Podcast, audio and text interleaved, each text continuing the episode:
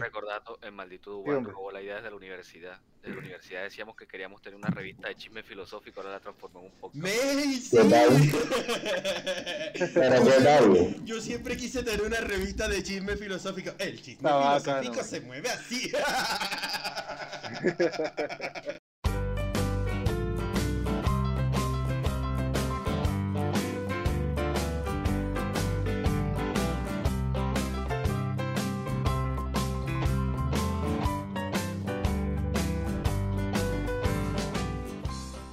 Hey, ¿qué tal? Bienvenidos a Filósofos Escandalosos, el podcast en el que veremos la vida y obra de los pensadores más importantes a través del libro Los escandalosos amores de los filósofos del escritor fantasma Josefo Leonidas.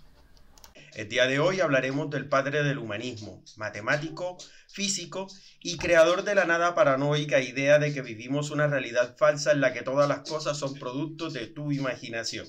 René Descartes mejor conocido en Latinoamérica como el Descartes. Me acompañan el filósofo valdepurense Eduardo Rodríguez, mi buen amigo Alejandro Acevedo, que quiere saber más de filosofía, en la consola Jaime Cardona y su anfitrión Dubán Nemo Álvarez. ¿Qué tal chicos? ¿Cómo están? Excelente, bro. Al feliz porque vamos a comenzar nuestro proyecto, ya lo estamos comenzando. Preparados para hablar de humanismo y, y, duelos. Aquí tengo mi agüita. Aquí tengo mi agüita para preguntar varias cositas. Dale, pues. Arranquemos, pues. Si nos pidieran que imagináramos a un filósofo, automáticamente se nos viene a la cabeza la imagen de un individuo serio, canoso, con barba, meditabundo, sumido en profundas reflexiones que nadie más que él entiende. Sin embargo, los filósofos son muy terrenales y un vistazo a su vida puede no solo contextualizar su pensamiento a su momento histórico, sino también conocer al individuo detrás de la idea. Por ello, antes de hablar de Descartes, me gustaría contarles un poco de lo que estaba ocurriendo en el mundo en el año de 1596, el año en que nació René. Por pura casualidad, Europa se encontraba envuelta en una importantísima guerra, la guerra de las religiones. En esta, los reinos de credo católico y los protestantes habían partido la cobija al no ponerse de acuerdo si para entrar al cielo debías rezar mucho o comprar el pass. Fuera de otros minúsculos desacuerdos, como si la misa debía darse únicamente en latín o se podía hacer un buen trabajo de doblaje y llevarla a todos los idiomas razón por la cual los diferentes monarcas comenzaron a patrocinar bandidos de sus países para asaltar barcos enemigos en América, cuyos capitanes clamaban, hey, al menos déjame la bitácora para no perder los contactos. Uno de los más notables fue Sir Francis Drake, íntimo amigo de la reina Isabel I de Inglaterra, que murió de disentería este mismo año. Hubiese notado la fiebre de haber tenido un termómetro, pero hasta esa fecha Galileo Galilei inventaba el termoscopio, que sería una especie de prototermómetro. A la vez que Sir John Harrington creaba el invento más importante de la historia de la humanidad, y donde bien podría caber esta escueta introducción. Hablamos de el inodoro. Así, arrancamos con el contexto histórico de la historia de este pensador francés, René Descartes, y eh, comenzamos la lectura del capítulo. Cuando nació Renato Descartes en una fría madrugada del año 1596, nadie habría creído que esa pequeña criatura cabezona, calva, desdentada y llorosa llegaría a ostentar dos títulos formidables, fundador de la filosofía moderna y campeón de dudo en Europa.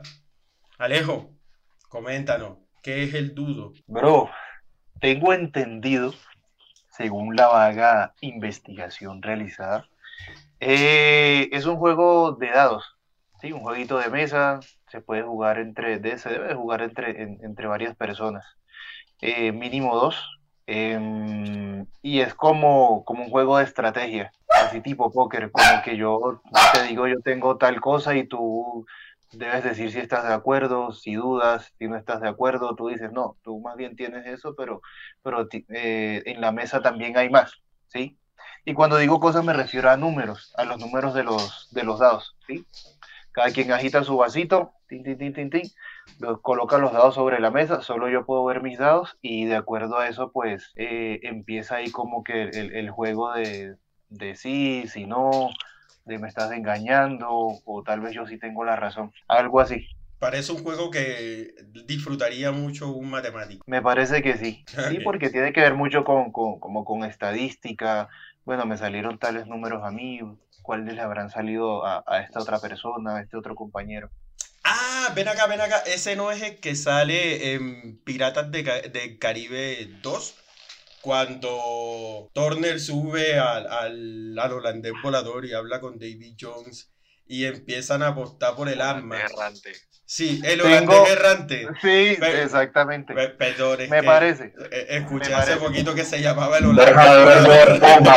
no, me, el nombre, el nombre real es el, holandés volador. El holandés errante fue eh, una triquiñuela allí de la, de la película.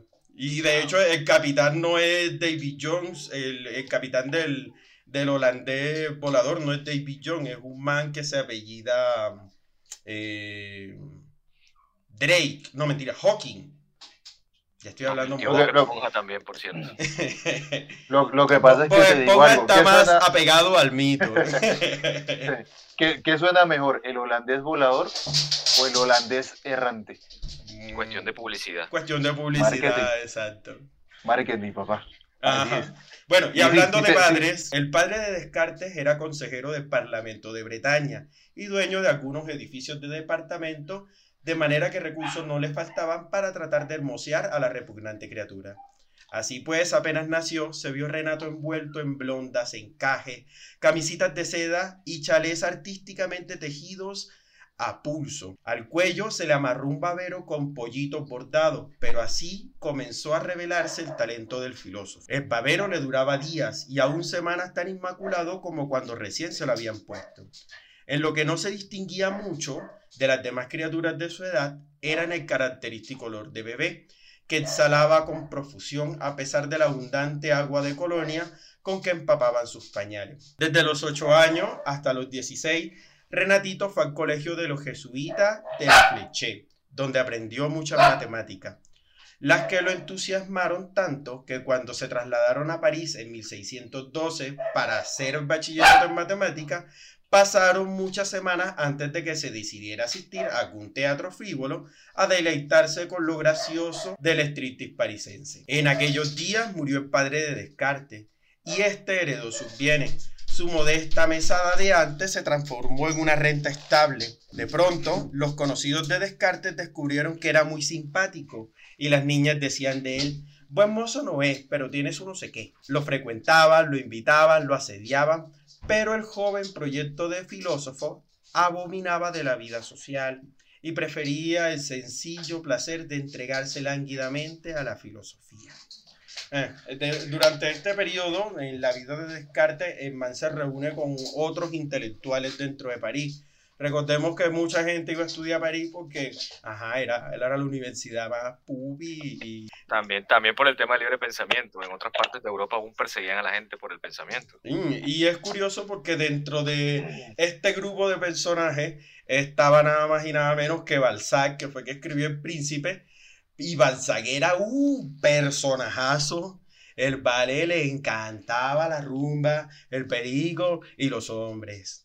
Y eh, también estaba un man que se llamaba este, Martín Marcén, que viene siendo un sacerdote que también es filósofo, pero el man era de la línea de los de los del pensamiento científico. Mientras el resto de Europa estaba pensando en, hey, ¿quieres salir con la Inquisición? este man estaba poniendo en riesgo su vida. Y esta gente eh, que se reunían en la casa de Descartes, porque, ajá, bueno, Vale tenía la casa plena, entonces iban allá a tomarse los vinitos, y ese era el sitio de encuentro, y a ese grupito le llamaron los libertinos. Eduardo, ¿quiénes eran los libertinos? Bueno, si lo ponemos en términos de hoy en día, básicamente era como lo más parecido a una secta es lo, que, lo que he leído. Y era una secta que estaba enfocada más que todo a, ser ellos, básicamente, sin ninguna traba del momento, sin ninguna traba de la iglesia. Y dentro de lo que uno encuentra y lee ese tema hay algo muy importante, y es que los dividen de los tipos de la ilustración porque los tipos de la ilustración estaban preocupados por llevar el conocimiento al mundo. Estos tipos no, estos tipos querían pasarla bueno, compartir entre ellos, derrochar conocimiento, pero solamente guardarlo en un círculo cerrado donde nada más estaban las personas que podían compartir y hablar acerca de los temas pues que ellos tocaban. Alejo, Lo que te decía ahorita. ¿cómo Eran sería? simplemente ellos. Los manes decían que eh, el cuerpo de Adán ya estaba corrompido por el pecado. Y como Dios, eh, Jesucristo, reencarnó y nos limpió de ese pecado original, nuestra alma ya estaba pura. Pero nuestro cuerpo, que ya estaba corrompido, pues si ya está corrompido, terminémoslo de corromper. Así que los manes eran un Al poquito- cuerpo lo que pida. Exacto, papi, era. hasta abajo. Y contra la pared. y contra la pared, sí. y Pero eh, eh, eso que, está, que están diciendo, pues yo, yo pensaría así, yo como un simple mortal acá, que en esa época no había mucho control de nada y que todo el mundo hacía lo que, lo que quería, que es más que todo como, como a lo que estamos volviendo ahorita, ¿no? No, O sea, ni- no, no, no pensé, no, no pensé que fueran eh, como, como sectorizados y apartados y, y llamados los libertinos.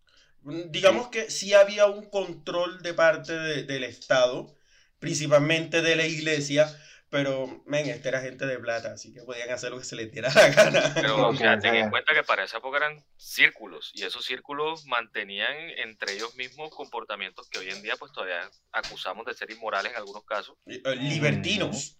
Pero Sí, en tal caso era mantenerlos ahí. Mientras se mantuvieran de ahí en el círculo, todo estaba perfecto. Listo. Ok. Continuamos. Como los amigos asistían eh, insistían demasiado en salir con él a recorrer los lugares más placenteros de París, Renato se alistó en el ejército de Holanda, que era un país muy pacífico, cuyos militares podían entregarse por entero a sus pasatiempos favoritos. De aquellos militares surgieron notables ajedrecistas, poetas, pintores. El casino de oficiales de cada regimiento holandés era una tertulia literaria los dormitorios de los soldados mostraban en sus muros las obras de los militares artistas y en los enormes patios de los cuarteles los conscriptos alternaban su aprendizaje de manejo de armas con el estudio de la métrica, la retórica, la música, la preparación de tela, pinceles y óleo. Curioso de este asunto, esta época Descartes va a pulir dos de sus grandes aficiones. La primera va a ser la poesía, al man le gustaba mucho la poesía y si leen las meditaciones o el mismo discurso de, de método o en las pasiones del alma, el man era muy poético a la forma, en la forma de escribir. De hecho, leer a Descartes es chévere en comparación a otros personajes como Kant, que ojalá hablemos de él pronto.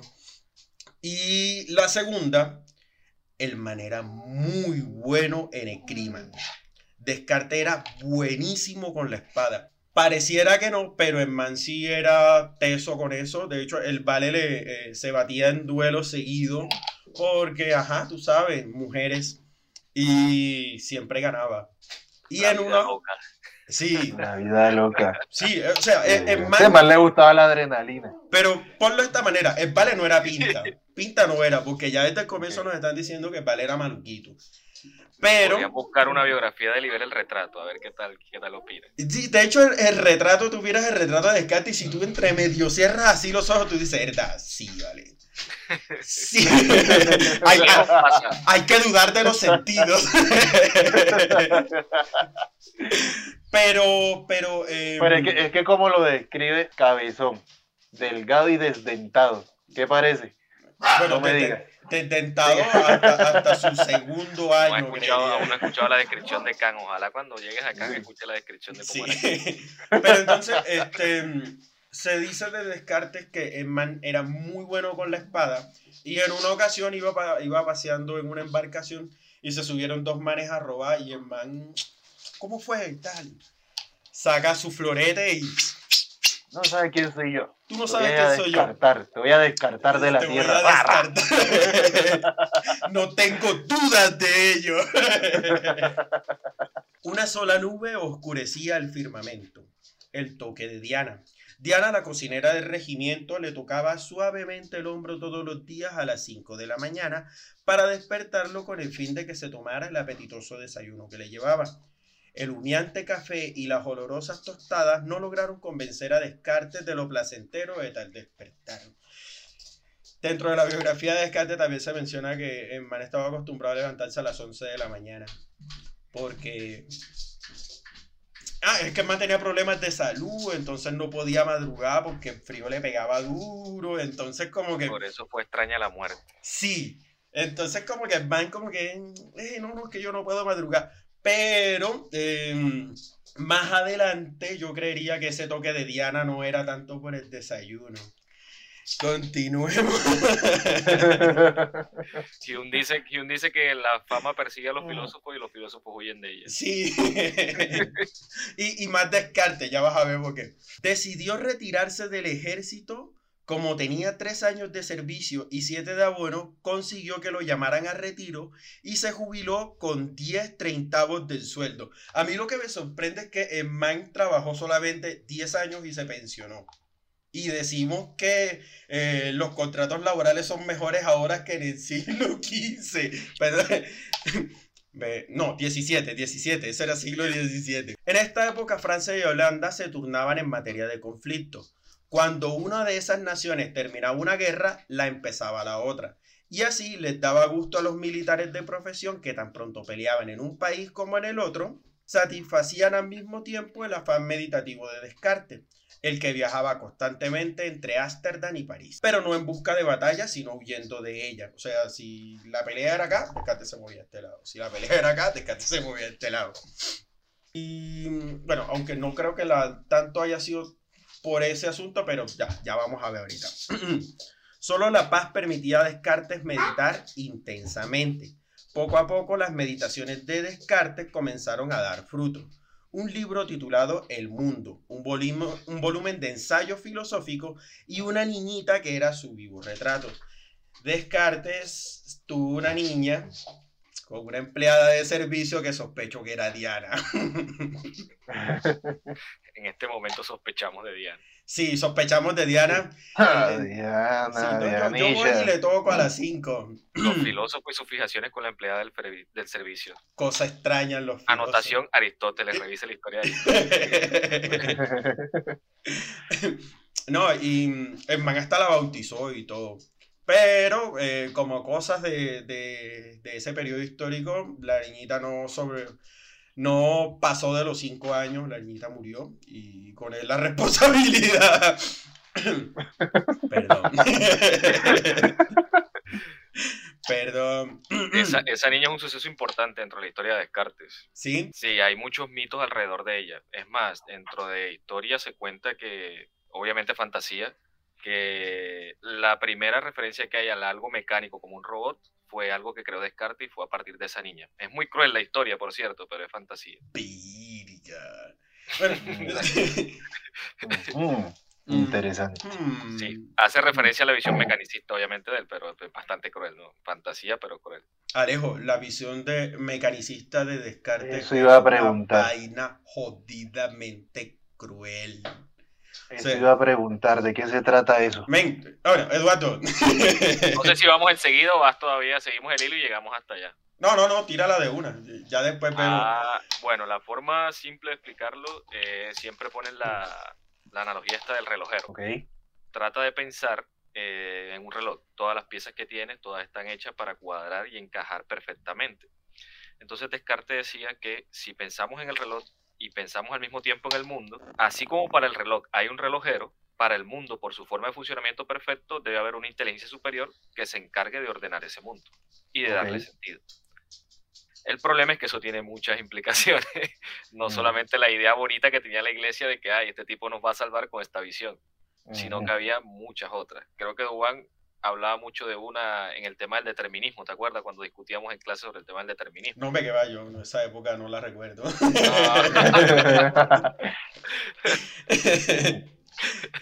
Listo, güey. algo me dice que no la quieres recordar. No, no, no, no, es que eh, he pasado muchas cosas y esos fragmentos de mi memoria se me quedaron en alguna maleta en una de las mudanzas. En Cartagena. En Cartagena. Bajo una piedra. Ok.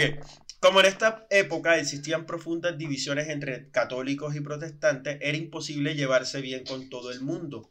A los que escribían ideas protestantes los perseguían los católicos. A los que escribían ideas católicas los perseguían los protestantes. Y al que escribía obras científicas los perseguían ambos. Aunque es de justicia aclarar que no los quemaban a ambos, sino los que lo atrapaban primero. El que caía primero el pendejo. Pero mm, en parte creo yo que eh, esta era una de las razones por la cual Descartes se movía mucho entre, entre ciudades. El man trataba de, de pasar desapercibido y cuando la cosa ya se ponía como cansona dentro de un lado, ahí pasaba a otro lado. Y el man, en lo posible, trataba de que, de que su pensamiento herético no, no fuese escuchado por oídos peligrosos. Entonces, Descartes, que era católico, aunque sentía simpatías por los científicos Galileo y Harvey, lo que, lo que entonces en la época era pecado mortal, eh, los protestantes lo acusaban de ateísmo, delito entonces castigado con la muerte. Y aunque logró salvarse de la hoguera, las universidades y editoriales le cerraron sus puertas y se impartieron instrucciones a los profesores de filosofía en el sentido de que en las clases no mencionaran las obras de Descartes y ni siquiera su nombre. Si algún alumno preguntaba por él, el profesor se apresuraba a decir, ¿Descartes? Ah, sí, un charlatán. Descártelo. Sí, descártelo completamente. Descártelo. No, y, y, y creo en esta época él coge el escrito este del mundo, que las ideas estaban muy relacionadas a lo que planteaba Galileo del de todo este tema del heliocentrismo, y lo quemó. El man cogió, quemó todo lo que tenía que ver con, con física y con todo aquello que contradijera a, a la iglesia, porque ajá, el padre quería seguir disfrutando su paz. No, Quería seguir de libertino. Sí. Sí, pero ellos, había mucha razón y creo que siempre que, que le explico a mis estudiantes el tema de los modernos, les digo que siempre me llama la atención los modernos. Tú sabes que yo estudié muchos modernos en la universidad, porque los modernos son, yo les digo a mis estudiantes, la manera simple de verlos es, es el tipo que puede demostrar que todo lo que están diciendo es mentira, pero accede a defenderlo. Entonces es como que moverse entre dos cosas al tiempo. Hago esto, hago aquello, tumbo toda la teoría que está diciendo esta gente o realmente puedo hablar de lo que creo y como lo creo. Es como ser muy político. ¿En qué Algo así. sentido? Eh, Eh, me, me- me Pajatista. refiero, me refiero, me refiero, ¿En qué eh, me, me refiero a que listo, tú tienes Ah, espérate, como una pa- para los que de no son de. Colombia serían tibios. Ok, exactamente, o sea, tengo una corriente de pensamiento. Pero no me puedo poner en contra tuya totalmente porque entonces habrían consecuencias hacia mi persona, consecuencias negativas, por lo tanto, no me expreso con total naturalidad y me toca como que ahí entibiarme un poquito, ni frío ni caliente, sino ahí, ahí intermedio. Exacto. Era como, por ejemplo, mira el caso de Galileo. Era tener las pruebas de demostrar que yo te estoy diciendo que el universo es de tal manera y es así, pero ustedes son los que tienen el poder y yo tengo que retractarme y decir que no es así, porque si no, me matan. No, y, y de hecho Eh. ellos pendejos no eran, o sea, ya todo el mundo sabía que la Tierra era redonda. Todo el mundo sabía que la Tierra era redonda, o sea, ya era un planteamiento que estaba comprobado desde los presocráticos que hablaban sobre la circunferencia del mundo. La única diferencia es que ellos no pensaban que este, el Sol fuera el centro del universo. Para ellos la Tierra era el centro del universo, pero de que era redonda, era redonda. Y todavía hay gente ahora que dice, no, es plana. Que, ah, ah, bueno. sí. A mis estudiantes les pongo ese mismo ejemplo. Cuando dicen alguno que por qué creemos que es redonda, el ejemplo de Ptolomeo en la antigua Grecia, que fue el primero en hablar de la Tierra redonda. Y es que cuando tú vas en un barco y te vas acercando a tierra firme, cuando el barco va agarrando la curvatura de la Tierra, lo primero que tú ves son los picos de las montañas. Eso, o sea, va, Y va ahí como va la ascendiendo. visión, exacto. Sí. Si fuese plana, verías a la isla pequeñita expandirse poco a poco, pero lo primero que observa es el pico de los cerros. de Oye, claro, Eduardo, regresando al tema de- del- del holandés errante, ¿sabías por qué le llamaban el holandés volador? Espera, la tierra te suena mejor. ¿Sabes por qué le llamaban el holandés volador? Ajá. Porque ¿Por qué? eh, ¿Por qué? mucha gente cuando lo veía en el mar, el barco flotaba sobre las aguas. Pero esto es un efecto que se llama Morgana Fatua, que también viene de este mismo principio de circunferencia de la Tierra. Entonces te crea la ilusión óptica de que el barco está eh, sobre el agua, pero es que ya atravesó un punto en el que la óptica distorsiona la imagen. Bueno saberlo, porque ya yo me estaba imaginando estos barcos que van así, que nada más queda una parte debajo del agua y van así. Eh, Exactamente, que tienen como un pie, un pie debajo que hace que... por eso, por eso Bob Esponja es caro.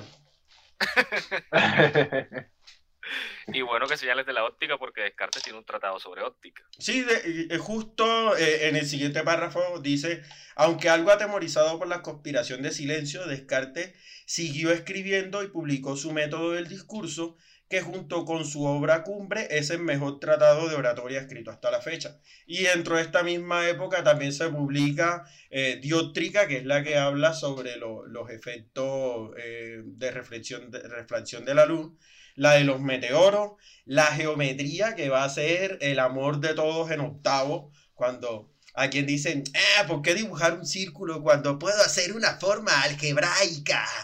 Y aparece el famoso plano cartesiano. Y aparecen también las meditaciones metafísicas, que va a ser como que la base filosófica del pensamiento de Descartes. O sea, si, si hay algo por lo que vamos a conocer a Descartes dentro de la filosofía, va a ser el discurso del método y las meditaciones metafísicas, pero Eduardo si nos puede hablar un poquito más de esa vaina. Eduardo, ¿cuáles eran las meditaciones? si alguien dice que si alguien dice de conocer a Descartes, recuerdo las palabras de, de Kenneth y era que decía Descartes fue el mejor inventor de la filosofía. Creó el mayor monstruo que hay en la filosofía y ni él mismo lo pudo matar. es que esa prueba ontológica, la plena, es, es una vaina así como sacada del bolsillo ya. Sí, sí, pero no hay manera. Entonces, él, señala eso y lo señalaba precisamente era por el genio maligno. No sé si tú tienes algo que ibas a señalar sobre eso o hacer una lectura sobre algo. No, men, pero si quieres comentarnos un poco sobre quién es el genio maligno y espero que no sea el genio de mi esposa cuando se levanta y no hay café. que no esté por ahí porque... No, no, no, no, no está, por eso lo estoy diciendo libremente.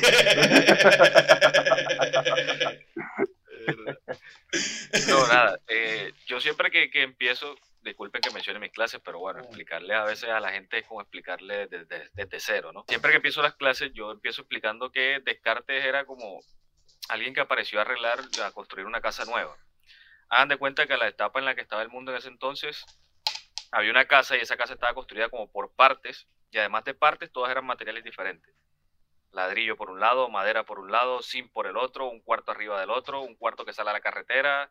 Cualquier construcción cartagenera. Sí. Si lo quieres decir así. Una, escalera que no va a ningún lado. una, ventana que es un edificio.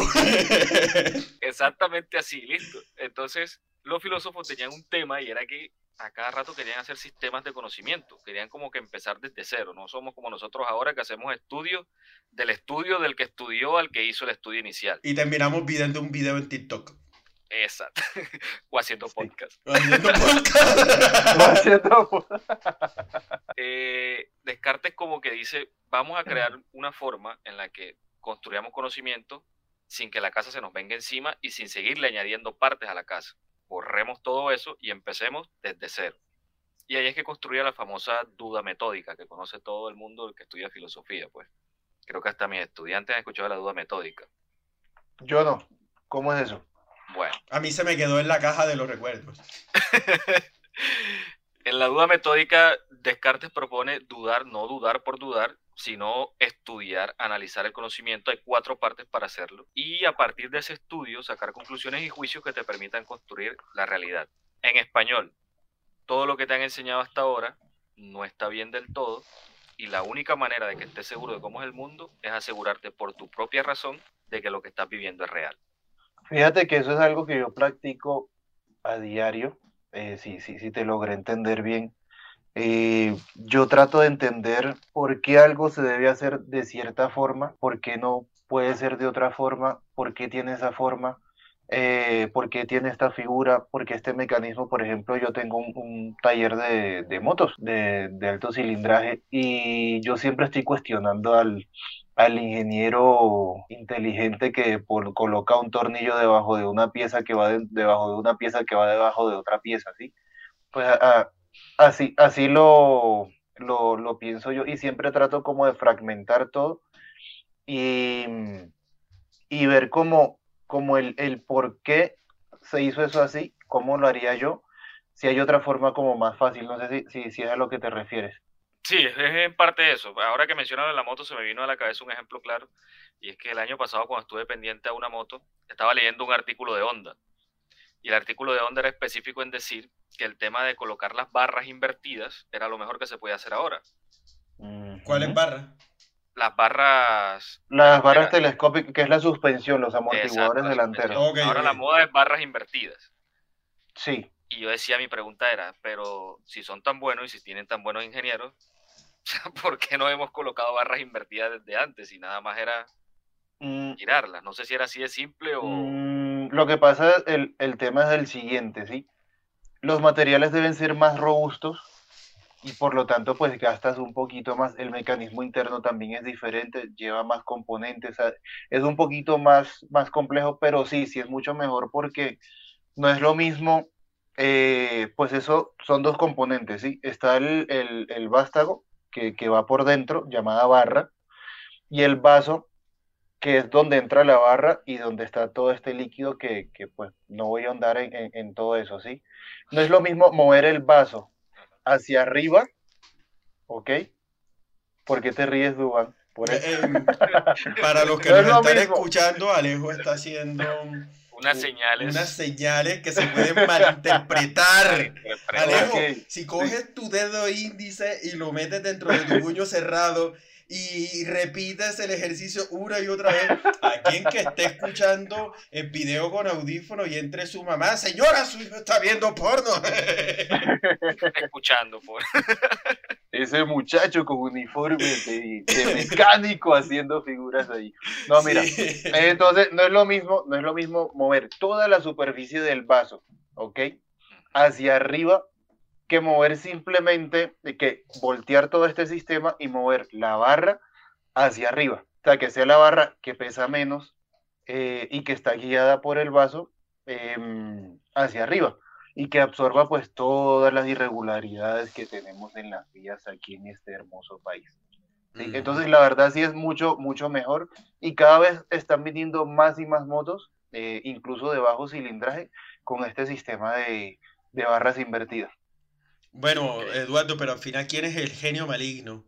No, no, no, lo que pasa es que, calma, hacía la, la, pregunta de las motos porque eh, en la explicación que él da, si te das cuenta que hay una construcción, no, no solamente la del dedo, hay una construcción de la idea desde un inicio hasta una causa que es las vías del país, una explicación del basta, una explicación de tal cosa, y es todo el proceso que hace Descartes con medio de la duda metódica. Vamos a aclarar dónde está la necesidad, qué queremos aclarar, cómo lo vamos a construir. Para llegar al genio mm. maligno hay que atravesar una cantidad de cosas. Eh, para ser más claro y no demorar tanto tiempo, citamos la película Matrix. Ya está recontra recogida con el tema de Descartes, pero es la mejor manera, no hay otra. La primera cosa que dice Descartes es la siguiente. Eh, ¿Cómo estamos convencidos de que lo que estamos viviendo es real? La primera parte de lo que pensamos es que los sentidos nos convencen. No falta el niñito malicioso en clase, por ejemplo, que te hace el señalamiento de, eh, profe, si yo le pego. Claro, obviamente, si tú me pegas, yo siento. Te repruebo. Te vas para tu casa. Además de eso, primero siento dolor. Ergo, te pulso. Pero muy buena anotación, la tengo en cuenta para hacer mi primera respuesta. Pero bueno, empezamos primero por los sentidos. El tema de los sentidos es que sientes dolor, que ves las cosas, que no sé qué. Hay una cosita muy simple que siempre les explico a mis estudiantes, lastimosamente pues no podemos mostrar, pero cuando estamos en el colegio hay una pequeña tontería que nos muestra cómo los sentidos nos engañan y es el tema de mover el lapicero en el aire, el bolígrafo, lapicero, como lo llamen. Sí, el efecto visual que hace que parezca que se doble. El efecto visual que ocasiona es ver curvo algo que sabemos que es recto. Al igualmente cuando agregamos eh, algún palo al agua o algo recto en el agua, enseguida lo vemos, está doblado. Se o, ve como, o como cuando esa agua que te tomas en el bar te hace efecto. Eso, Algo sí. así. Sí. Que no te hidrata, sino que te causa deshidratación. Sí, te, te distorsiona la realidad. Y tú aquello que ves Exacto. curvo, tú dices, sí, sí, sí, sí es curvo Sí, y no, no. Es lineal, es Es lineal. lineal. No sé si Descartes lo aprendió de ahí. Ya sé cuál era el truco de Descartes. Él le emborrachaba a todo el mundo. a, a a que te compruebo que los sentidos te engañan. Te engañan, exacto. La primera parte de eso se trata. La primera parte de todo el tema para llegar hasta el genio maligno es que los sentidos nos engañan. Entonces, si los sentidos nos engañan, ¿cómo estamos seguros de que no nos han estado engañando en todo lo que conocemos en nuestra vida? ¿O cómo estamos seguros de que el conocimiento al que llegamos, construido a través de eso, simplemente es falso? Porque si ya te engañaron con cosas simples, con el diario, ¿cómo estás seguro de todo lo demás? Ok. ¿Y, y cómo yo podría estar seguro? Porque ya me confundí. Sí. O sea, yo, ya, ya yo no sé si, si Si soy estoy yo o so- dormido o si o estoy hablando en un podcast. No sé, no sé si soy yo o si soy Alan from Mississippi. No, no, ahora viene lo peor. Y la peor parte es cuando Descartes habla de los sueños, porque tranquilamente alguien dice, no, podría estar soñando, ¿verdad? Pero es que un sueño uno siente también. Sería un sueño bien pello. ¿viste? Ahí va, Sí. ahí va el punto de Descartes. Descartes dice, ¿cuál sería la diferencia entre un sueño y la realidad? Por ejemplo, ¿qué pensarías tú? Mm, Pues la verdad es que mis, mis sueños son mis sueños son bastante vividos, la, la, la verdad, sí te puedo decir. Ese es el Entonces, entonces, eh, ah, no sé, es difícil. Por ejemplo, Muy ¿qué te difícil. despierta una pesadilla? Hay pesadillas que llegan a ser tan fuertes que incluso hay personas que despiertan llorando, pensando que pasó algo. Sí, claro, sudadas después de tanto correr una maratón en el sueño, que no sé si sería sueño o pesadilla, para algunos sueños, Sí. para otra pesadilla. Pesadilla. Depende de que te Exacto. persiga. Exactamente. y si llegas. Así es. Exactamente. sí, sí, sí, Diego, exactamente. Entonces, después de transitar Pues yo, por los yo, sentidos, los di- sueños, disculpa que te interrumpa, yo, tú, tú corrígeme y, y- y- y dime si está bien, bien o mal. Yo me daría cuenta si me desperté de una pesadilla y no sigo en la pesadilla, tal vez eh, si no tengo marcas en mi piel. Me mordió un perro y, y- y yo no tengo la- la- las marcas en, en los brazos. De hecho, creo Por que ejemplo. un test, el, el test de los... eh, Eduardo, ¿te acuerdas los del caso 63? Que ella lo menciona, que hay una serie de preguntas que uno se realiza para saber si está dentro de la sí, realidad sí. o si se encuentra en una ensoñación o en un ataque de, de, de ¿cómo es que le llama ella? De un, un brote psicótico. Un brote psicótico. Entonces, este, como que te preguntas qué hora es y luego vuelves a mirar la hora y luego vuelves a mirar la hora para determinar si hay una progresión de tiempo. Y también está el escribir, o sea, tú escribes y tú puedes leer lo que estás escribiendo, porque en los sueños, em, no, o sea, en los sueños tú puedes ver letras, pero digamos que una lectura completa no puedes hacer. Es muy Mm, difícil. Yo, Yo creo que por el- ahí utilizaría el argumento del sueño dentro del sueño. También, pues yo vi por el capítulo 7 de, de, de Caso 63, muy bueno. sí. Muy bueno. Brutal, se va poniendo como mejor y mejor y mejor y Ya debemos empezar a grabar un podcast sobre la historia de los filósofos al estilo caso 63. Sí, exacto. Y Descartes se encontró con la criada en la mañana. Mm, Ana. Diana. Ok. No hemos llegado al punto, pero después de, de- de Ajá. pasar todas las pruebas que coloca Descartes en el camino, él mismo va como que colocando una prueba para tratar de superar a los filósofos de la época. Él mismo la destruye, va superando, va llegando. Y al final, Descartes llega a la conclusión de que puede convencernos la realidad de todo. Podemos tener pruebas, lo que dice Duan de la calidad del sueño o algo. Pero en última instancia, Descartes propone una idea, y es pensar que hay un Dios maligno que nos tiene encerrados dentro de un sueño, dentro de una realidad ficticia, y nos hace creer que todo lo que vivimos es real. Y en ese caso no hay manera de comprobarlo porque Mm, este genio maligno, al ser una entidad superior, no hay manera de enfrentar nada de lo que haga y evidentemente lo que él nos pone es la realidad, no hay otra cosa. ¿Quién se vio la, la, la película de One Piece? ¿Cuál? ¿La última? La de... La última, la que salió ahorita en cine hace Sí, unos, la de unos Red, poquitos sí. meses. Es más o menos algo así. Voy a Sí, quedar, ellos, voy a ellos quedar están dentro de, de una ensoñación. Pero bueno, el punto es que... Bueno, se, eh, me, se me cayó por aquí el dispositivo, qué pena. se cayó la llamada. Literal. Conectando. literal. Conectando. Conectando, aquí estoy, volví. Ay, mi pobreza. Eh, ¿Está bien el Alcatel?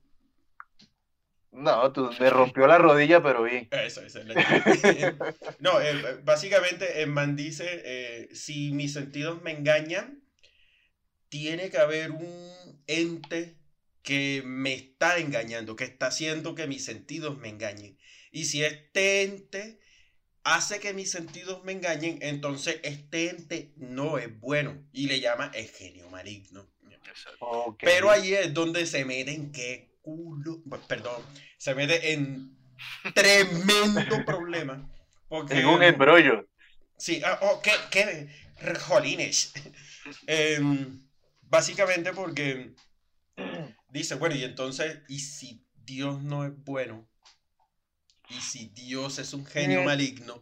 ¿Cómo sé yo que Dios es bueno? ¿Cómo sé Desde- yo que Dios no me está engañando? Y el Así se saca así, se la saca así, pero del, del bolsillo, algo que se llama la prueba ontológica de la existencia de Dios.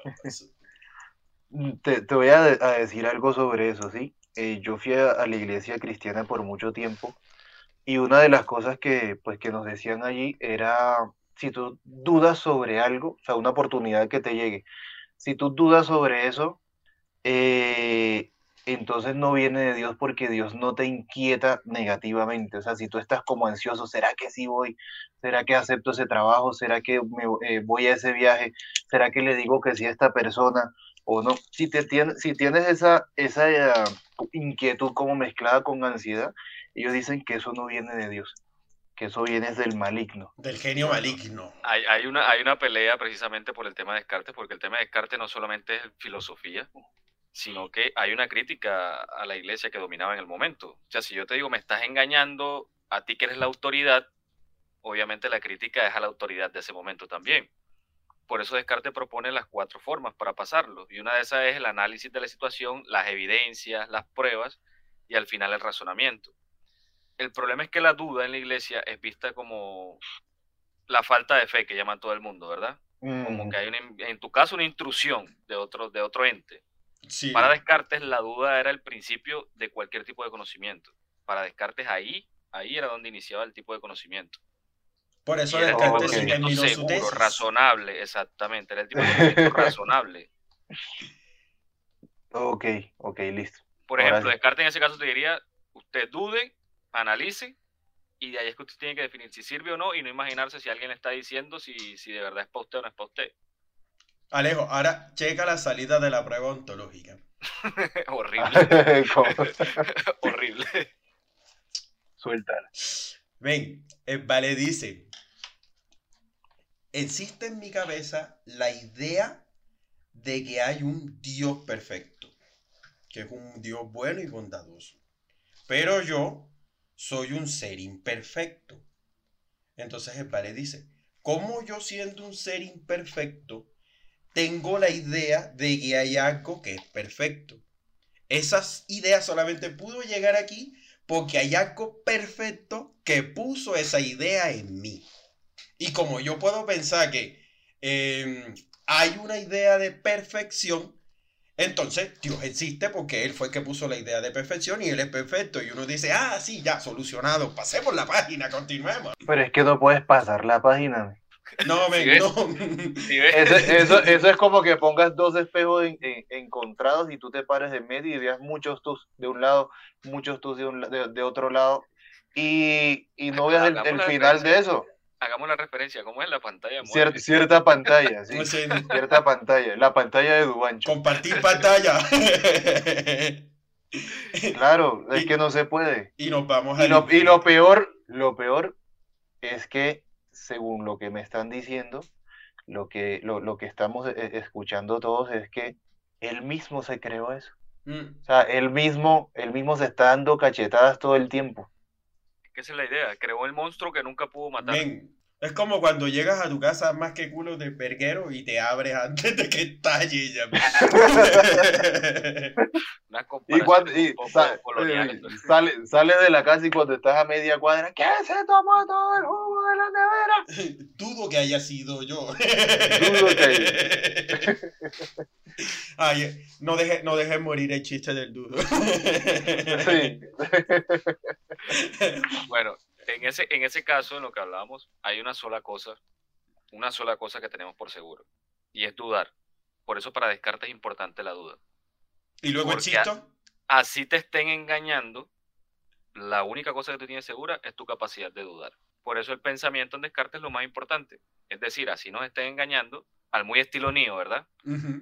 No estoy Ujú. claro que me están engañando, no sé qué está pasando, no sé de dónde salió esta gente, pero aquí está pasando algo que no me gusta y me están teniendo encerrado en algo que no está bien. Para Descartes, lo único seguro que tenemos es el pensamiento. Independientemente si nos están engañando o no, podemos pensar que nos están engañando. Y como si estoy pensando, entonces ya yo garanticé mi existencia. Ahí es donde te conviertes en el esposo tóxico, en la novia tóxica. Empieza a buscar conversaciones, mamá, ¿quién es mamá? ¿Por qué te ¿Quién dice es te Juan amo? Mecánico? Sí. ¿Quién es Alejo Mecánico? Alejo mecánico, Ay, Alejo Mecánico. te quedó adecuado. Sí, exactamente, sí. Sí, la verdad ya estoy entendiendo un poquito más acerca de esas conductas. De- de- de que- aunque esa gente te aseguro que mucha no conoce a Descartes. No, no, men, no han leído las meditaciones. No se han sentado al frente de la fogata a meditar sobre si lo que están viviendo es un sueño o no. No, y, y realmente el tema es la pregunta por la, por la realidad. En el tema de el tema de la horrible cuarta película de Matrix, el regreso inesperado de Keanu Reeves con tan mala película, Ajá. La hay algo, hay algo, sí, hay algo rescatable, y es que yo creo que Descartes no previó el tema de que, o por lo menos no lo hizo para la época actual como lo estamos pensando, del engaño social. Descartes hizo una crítica a la iglesia escondida, pero llegamos a un punto donde el engaño se volvió otro. O sea, ya la idea no es que nos dejemos engañar, sino querernos engañar a nosotros mismos. Creo que te acuerdas que lo leímos con el libro de Byung-Chul Han. Sí. Cambiamos de una generación disciplinada, exigente, que hacía lo que se le pedía, a una generación autosuficiente, quiere hacer todo. Y Entonces, terminas Siendo engañado por estereotipos de comportamientos, de vida, de no sé qué, entonces ya el genio maligno Amigo, ponerse la camiseta en el trabajo no es eso.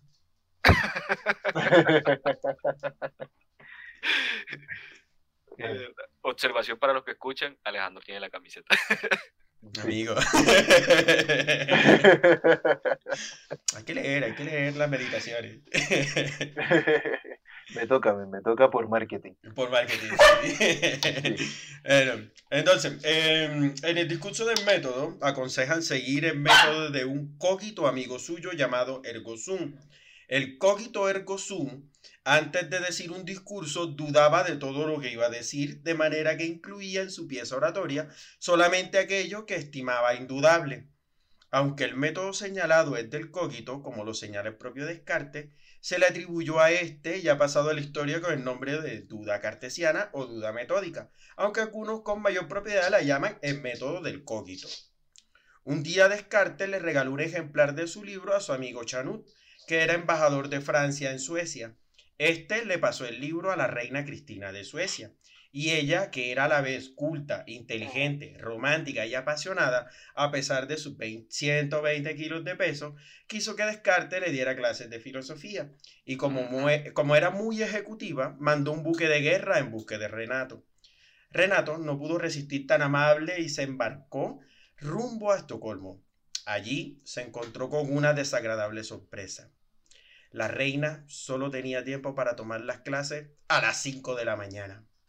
Pues, pucha. Majestad, Y ahí- dijo el filósofo. Y ahí no lo tocaba Diana. No, eh, ya ahí sí no lo tocaba Diana, y sí le tocaba levantarse. Sí. Pues sí, y entonces el libro decía, Majestad, dijo el filósofo, yo siempre me levanto al mediodía. Flojín picarón, repuso la sonriente reina, levantaos tempranos y seréis siempre sanos. No hay nada más saludable que madrugar, sobre todo en Suecia, que tiene un clima ideal. La temperatura jamás baja de 40 grados bajo cero. Un francés jamás discute con una mujer, y menos si esta es una reina. Así que Descartes se viró la punta de sus zapatos y soportó su destino. En febrero de 1650, durante uno de los inviernos más crudos que ha soportado Suecia, y tras solo 15 días de haber iniciado las clases matutinas a la reina, Renato Descartes dejó de existir, víctima del encantador clima de Suecia. Pero, Tan perfecto que consumen vitamina D en pastillas. sí. Pero, ey, ey, ey, ey, ey, ey. Así concluye el capítulo de Descartes en el libro Los escandalosos amores de los filósofos. Pero como toda leyenda que se niega a caer en el olvido, Descartes volvió a ser noticia en 2010 cuando el filósofo alemán Theodor Eber dio a conocer al mundo un artículo histórico en el que afirma que Descartes no murió por neumonía y que al igual que un testigo colombiano en el caso de Odebrecht fue envenenado. ¡Tan, tan, tan! Quedé, quedé sorprendido y lo diría en sílabas, pero bueno. Eber señala que la afirmación de la muerte por neumonía fue descartada desde 1980 cuando fue hallada una carta escrita por el holandés Johan van Bulen, quien servía como médico a la reina Cristina de Suecia y quien describió los últimos días de nuestro querido filósofo. Cito, primero tuvo sueño profundo y no comió, bebió ni tomó ningún medicamento. Luego estuvo agitado, más tarde se quejó de mareo y de fiebre interna. Al octavo día incluso tuvo hipo y vómito negro. Finalmente la respiración se volvió inestable y la mirada quedó extraviada presagiando su muerte. Fuera del vómito negro yo diría, el par estaba en Guayabado, pero cuando empiezas a vomitar negro, no, amigo. Así no, así no. No, tú puedes tomar el ñeque que quieras, pero no no, de vomitas en negro. Le- Nos ha hecho la vida Ahora- desde primaria, pero tampoco así. Yo, yo me pregunto algo. Él estando enfermo, vomitando negro, se estaría preguntando si estaba en un sueño o no.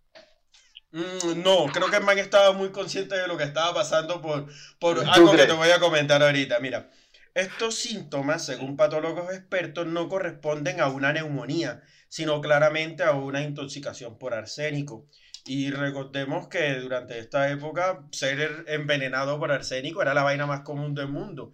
De hecho, la tradición de, Pero del, del brindis... pasaba muy recurridamente. No, men. Pero tampoco era como que llevo mi poquito de arsénico y hoy peleé Sí. contigo y ¡Oh! ¡Oh! ¡Oh! que te vaya bien. ¡Oh! ¡Qué no, no, torpe he sido! De, eh, Se de cayó hecho, la una gota de del- mi, de mi brebaje brindis- de- en tu agua. La práctica del brindis era precisamente porque los reyes dudaban si su bebida estaba envenenada. Y como pues no mucha gente se ofrecía para el cargo de lamer vasos, eh, probar comida y ser eventualmente envenenado, entonces el man cuando te em, brindabas con alguien, tú chocabas tu copa y echabas un poco de tu vino dentro del vino del otro. De esa manera, si el otro se ponía feo, ya sabías que no tenías que tomar Sí. vino. O sea, Qué sí, tradición. si, lo, si lo que dices es cierto, entonces yo viví engañado toda mi vida, porque yo pensé que se chocaban las copas para completar la- toda esta sensación de, de los cinco sentidos, de que estaba el olfato, porque tú olías el vapor del vino y lo mirabas para ver la profundidad del, del, del color. Y entonces, el, eh, eh, por, por supuesto que tocabas y estaba el gusto y todo, pero faltaba el, el oído y entonces por eso era que, que chocabas las copitas aquellas. Es- esa fue la paja que se inventaron para justificarlo. Sí, Pero lo cierto, Te- te Para tapar- para tapar el asesinato de Descartes. sí, para tapar el asesinato de un futuro. Destapando engaños. ¿viste? Ya empezamos, ya empezamos bien, empezamos a despertar. No, y, y, eh, este, tú pillas cuáles son los síntomas del- de una neumonía y son dolor en el pecho, tos, fiebre y dificultad para respirar. El vale nunca tuvo tos. Y el popito negro. Sí. ok, pero ¿quién querría matar a Descartes? Podríamos encontrar una pista en sus últimas palabras. Las últimas palabras de Descartes fueron... ¿Cuáles fueron las últimas palabras de Descartes? Muy buena pregunta. ¿Cuál ¿Será es? este un sueño? ¿Será este un sueño? ¿Qué sueño tan malo he tenido? Espero que el arsénico no sea real.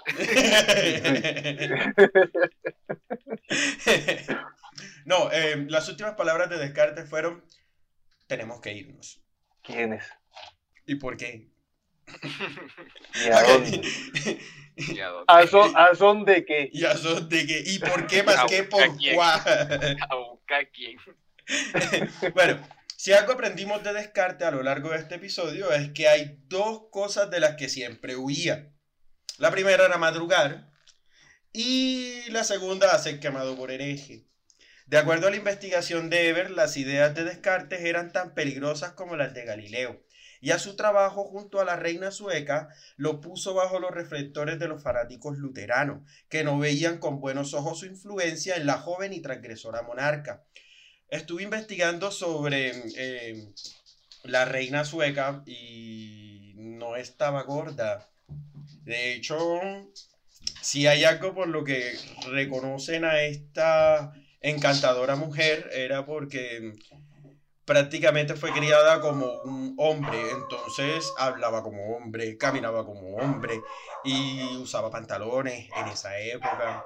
Entonces la vieja eh, es reconocida actualmente como un símbolo LGBT porque transgredía las barreras éticas y morales de la época. No creo que Descartes haya tenido que ver mucho en el pensamiento de esta mujer, pero ajá, se lo achacaron y le dijeron, no, es que tú eres la mala influencia. Tú eres el tomate podrido. Sí, exacto. Bueno, Eber señala al capellán François Bioguet como autor del crimen, un residente del palacio que estaba ansioso, eh, perdóname, que estaba envidioso de Descartes por su posición de privilegio en la corte y por el odio intelectual a sus ideas. Según aprovechó que era su sacerdote de confianza para envenenar la hostia que le dio mientras comulgaba. Ahí está la semillita. Papi, Diría ahí- que me extraña, pero hubo un papa que duró 24 horas, así que no. Sí. Súper extraño que te den una hostia envenenada. ¿eh? Años más tarde, la Iglesia Católica incluyó su obra en el índice de, libros prohibidos, eh, de libros prohibidos, junto con obras inmorales como Justín del Marqués de Sade, Los Miserables de Víctor Hugo, sobre los giros y los cuerpos celestes de Copérnico y el gran diccionario universal del siglo XIX de Larousse. Marica, yo también me hubiese metido. Se lo merecía. Pero ¿saben qué es lo curioso? Ahí no termina esta novela negra que es la muerte de Descartes.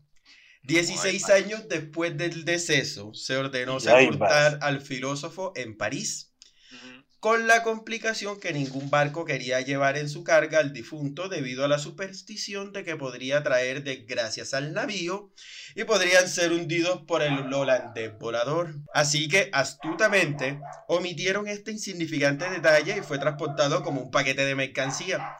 Al desembarcar y realizar el reconocimiento del cuerpo, notaron que Descartes no había llegado completo. Le había sido arrancado el dedo índice derecho.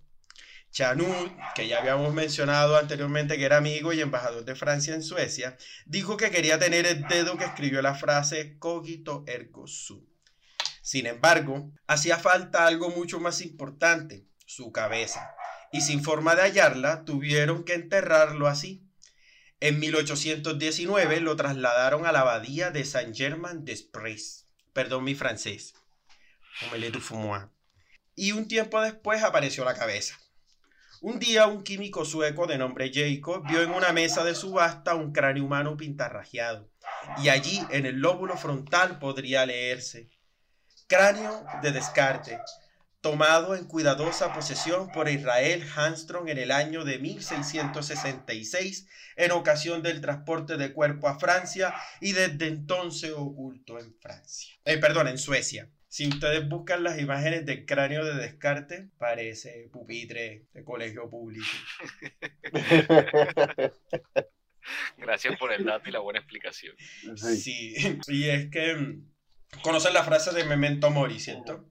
Recuerda que morirán. Mm. Eh, dentro de la época era común que la gente tuviera cráneos humanos dentro de sus colecciones para recordarte este pequeño detalle. Incluso en la pintura de esta época vas a notar que eh, en muchos de los cuadros hay cráneos pintados. Y esto hace referencia a, a este, a este pequeño verso en latín de, de Recuerda que morirás. Y eh, la cabeza de Descartes, antes de llegar a pasar, pasó por muchas manos. Y todo el que llegaba anotaba su nombre ahí. La reina de Suecia estuvo aquí.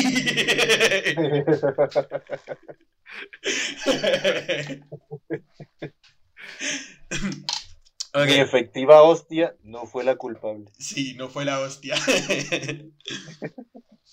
Inmediatamente Jacob compró el cráneo y se lo envió a su amigo francés Georges Cuvier, el primer naturalista en concluir que la extinción de los dinosaurios se debió a un cataclismo natural, que lo incluyó en su colección de anatomía. De ahí pasó al Jardín Botánico, la Academia de Bellas Artes y por último fue llevado al Museo del Hombre, donde permanece hoy en día junto al cráneo del hombre cromañón. Y así termina la vida de nuestro amado filósofo Descartes, con su cuerpo resistencia en una iglesia y la cabeza en otro lado. Ironías de la vida, no lo sabremos. Empanadas, dos por favor. Esto me hace dudar, ¿termina allí? Sí, termina allí. No, ahora salen con un chisme de que la hija de Descartes no murió y que se cambió el nombre y le llamaron después por otro nombre y tal. Eso está bien, Código Da Vinci. Estamos leyendo mucho Código Da Vinci. Sí. bueno. Conspiranoicos, conspiranoicos. Sí. Sí, pero sí, eh, sí sabían estas pequeñas curiosidades de nuestro amado filósofo. Sabían que el vale era buenísimo con la espada. Mm, mm, mm. Las últimas no. Había escuchado algo de la reina y de la supuesta muerte. Por, por intoxicación con arsénico. Sí, pero también el tema de que le añadieron a la muerte el tema de que las visitas a la reina en la mañana eran muy temprano y muy raras. Pero bueno, Mm, No es tan raro si piensas que eh, muchas personas consideran que la mañana es la parte más productiva del día. traduce raro por había un interés aparte. Mm.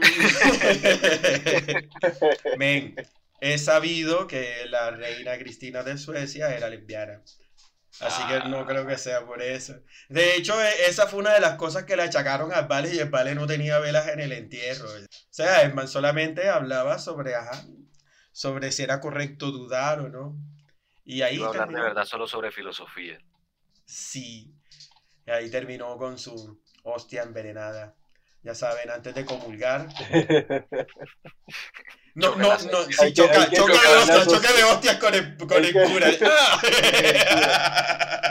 y espera a que se la coma primero.